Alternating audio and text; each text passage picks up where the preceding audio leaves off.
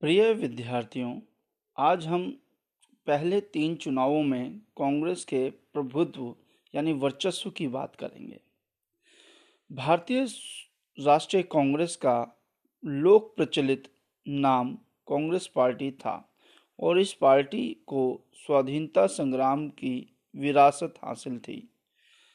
तब के दिनों में यह एकमात्र पार्टी थी जिसका गठन पूरे देश में था।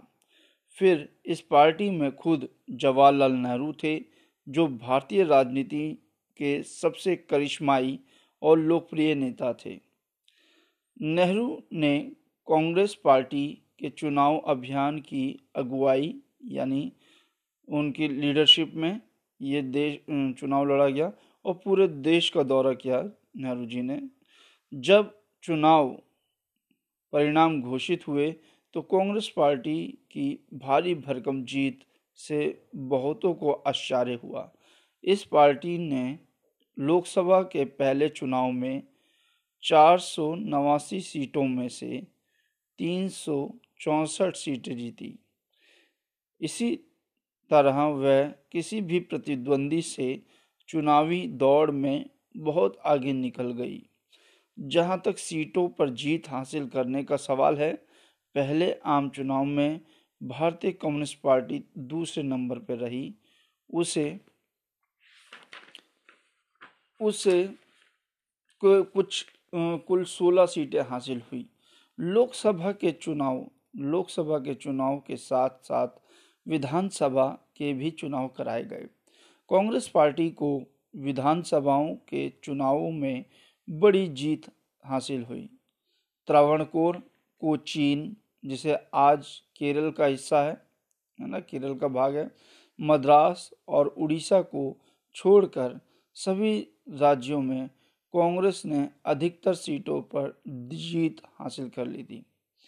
मतलब कहने का मतलब यह है कि जैसे आज का जो केरल का हिस्सा है या मद्रास है या उड़ीसा को छोड़कर बाकी सभी राज्यों में कांग्रेस ने बहुत ज़्यादा सीटों पर अपनी जीत हासिल करी। आखिरकार इन तीनों राज्यों में भी कांग्रेस की ही सरकारें बनी। फिर भी हम देखते हैं कि इन तीनों राज्यों मद्रास, केरल और उड़ीसा में भी कांग्रेस की गठबंधन सरकारें बनी, है ना। इस तरह राष्ट्रीय और प्रांतीय स्तर पर पूरे देश में कांग्रेस पार्टी का शासन कायम हुआ। उम्मीद के मुताबिक जवाहरलाल नेहरू पहले आम चुनाव के बाद प्रधानमंत्री बने। 1952 से लेकर 1962 के बीच कांग्रेस पार्टी किस कदर हावी थी ये हम सब जानते हैं। दूसरे आम चुनाव 1957 में हुआ और तीसरा आम चुनाव 1962 में हुआ। इन चुनावों में भी कांग्रेस पार्टी ने लोकसभा में अपनी पुरानी स्थिति बरकरार रखी और उसे 3/4 सीटें मिली। कांग्रेस ने जितनी सीटें जीती थी उसका 10 भी कोई विपक्षी पार्टी नहीं जीत सकी। 10 मतलब 10% भी कोई दूसरी विपक्षी पार्टी नहीं जीत पाई थी, यानी इतने वर्चस्व वाली पार्टी थी कांग्रेस पार्टी।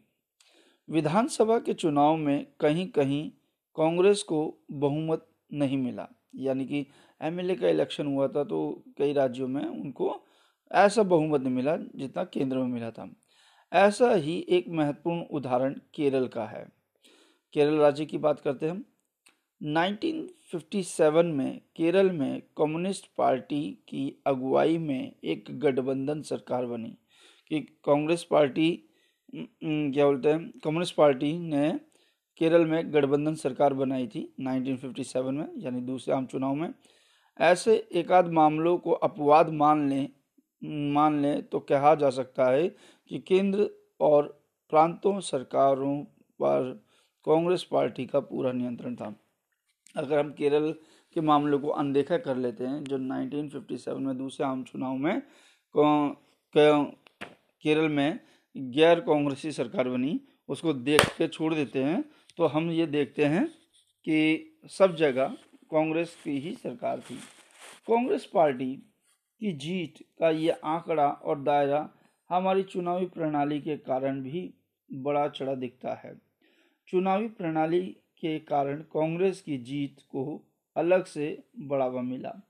मिसाल के लिए 1952 में कांग्रेस पार्टी को कुल वोटों में से मात्र 45% वोट हासिल हुए थे, लेकिन कांग्रेस को 74% सीटें हासिल हुईं। सोशलिस्ट पार्टी वोट हासिल करने के लिहाज से दूसरे नंबर पर रही। उसे 1952 के चुनाव में पूरे देश में कुल 10% वोट मिले थे, लेकिन ये पार्टी 3% सीटें भी नहीं जीत पाई। आखिर ये कैसे हुआ, है ना, ये इस पर हम बाद में चर्चा करेंगे। हमारे देश की चुनाव प्रणाली में सर्वाधिक वोट पाने वाले की जीत के तरीके को अपनाया गया है, यानी जिसको सबसे ज़्यादा वोट मिलेंगे उसी को वही व्यक्ति विजय होगा, चाहे वो एक ही वोट से जीता हो। ऐसे में अगर कोई पार्टी बाकियों की अपेक्षा थोड़े ज़्यादा वोट हासिल करती है तो दूसरी पार्टी को प्राप्त वोटों के अनुपात की तुलना में उसे कहीं ज़्यादा सीटें हासिल होती हैं। यही चीज़ कांग्रेस पार्टी के पक्ष में साबित हुई। अगर हम सभी गैर कांग्रेसी उम्मीदवारों के वोट जोड़ दें तो वह कांग्रेस पार्टी के हासिल कुल वोटों से कहीं ज़्यादा होंगे, लेकिन गैर कांग्रेसी वोट जो कांग्रेस के नहीं हैं, गैर कांग्रेसी बोलते हैं उन्हें, वोट विभिन्न प्रतिस्पर्धा यानी कंपटीशन पार्टियों और उम्मीदवारों में बढ़ गए और इस तरह कांग्रेस बाकी पार्टियों की तुलना में आगे रही और उसने ज़्यादा सीटें जीती। अब जहां यहाँ पे हम बात करते हैं जो 1957 में जब दूसरे चुनाव में केरल में गैर कांग्रेसी सरकार थी, यानी कम्युनिस्टों की सरकार की थी, तो उस पर भी हम बात कर लेते हैं। तो केरल में कम्युनिस्टों की जीत 1957 में ही कांग्रेस पार्टी को केरल में हार का स्वाद चखना पड़ा। 1957 के मार्च के महीने में जो विधानसभा के चुनाव हुए उसमें कम्युनिस्ट पार्टी को केरल की विधानसभा के लिए सबसे ज़्यादा सीटें मिली।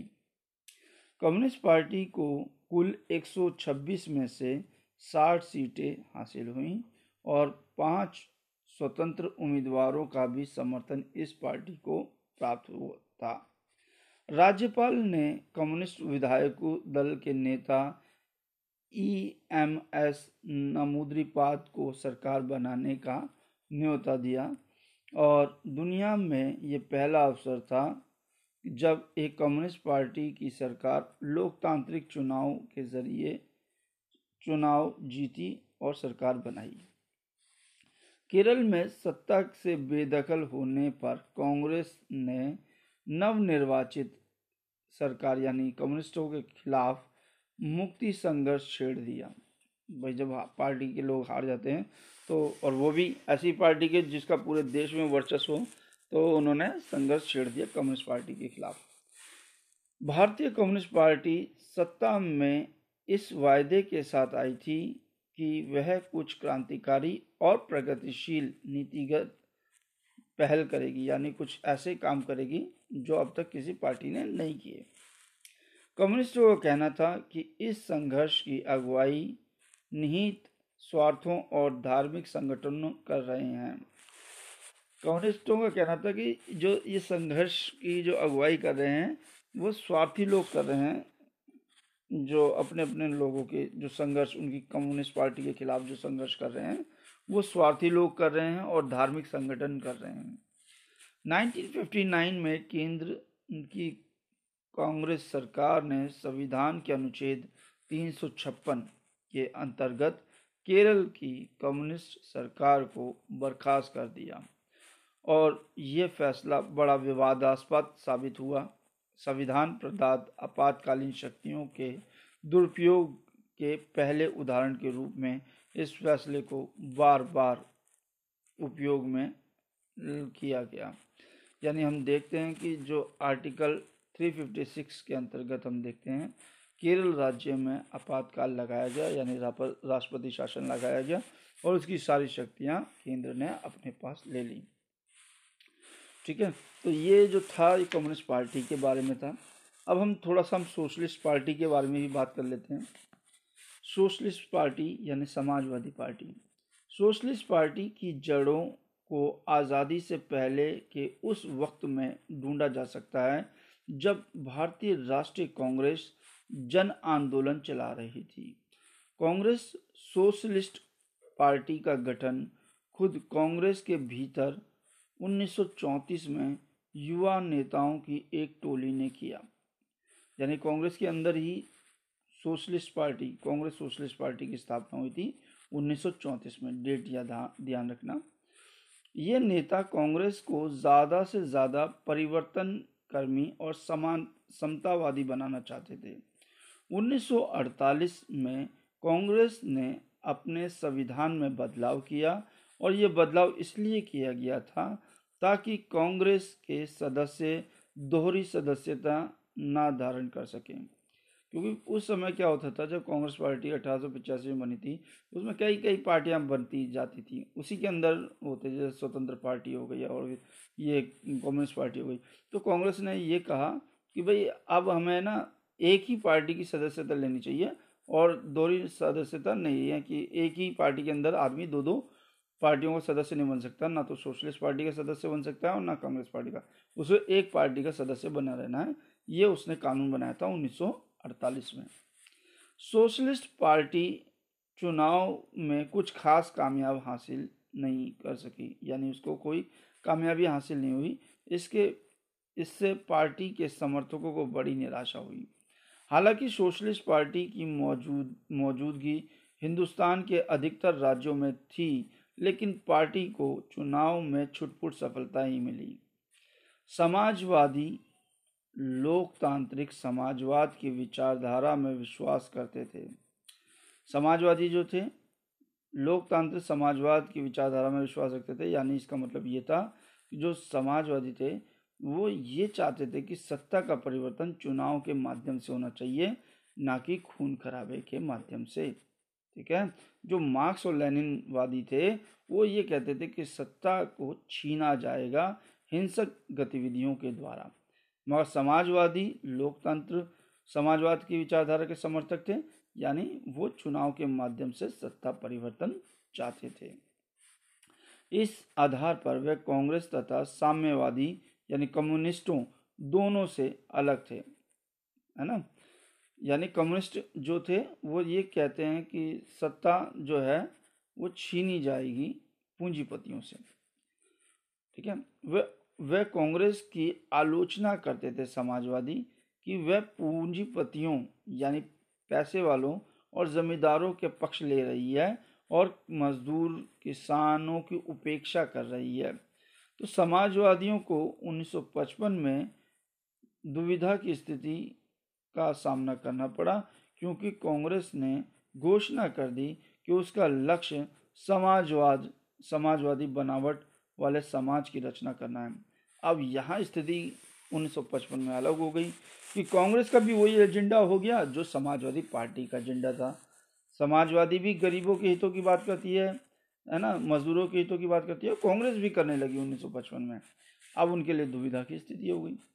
ऐसे में समाजवादियों के लिए खुद को कांग्रेस का करारा विकल्प बनाकर पेश करना मुश्किल हो गया। राम मनोहर लोहिया के नेतृत्व में कुछ समाजवादियों ने कांग्रेस से अपनी दूरियां बढ़ाई और कांग्रेस की आलोचना की।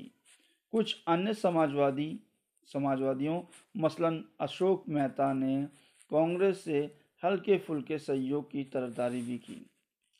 सोशलिस्ट पार्टी के कई टुकड़े हुए और कुछ मामलों में बहुता मेल भी हुआ। इस प्रक्रिया में कई समाजवादी दल बने। इन दलों में किसान मजदूर प्रजा पार्टी, प्रजा सोशलिस्ट पार्टी और संयुक्त सोशलिस्ट पार्टी का नाम लिया जा सकता है। जयप्रकाश नारायण, अच्युत पटवर्धन, अशोक मेहता, आचार्य नरेंद्र देव, राम मनोहर लोहिया, एस.एम. जोशी समाजवादी दल के नेताओं में प्रमुख थे। मौजूदा हिंदुस्तान के कई दलों जैसे समाजवादी पार्टी, राष्ट्रीय जनता दल यूनाइटेड, जनता दल सेकुलर पर सोशलिस्ट पार्टी की छाप देखी जा सकती है। तो आज का हम इतना ही करते हैं, ठीक है। फिर मिलेंगे नेक्स्ट एपिसोड में, तब तक के लिए धन्यवाद।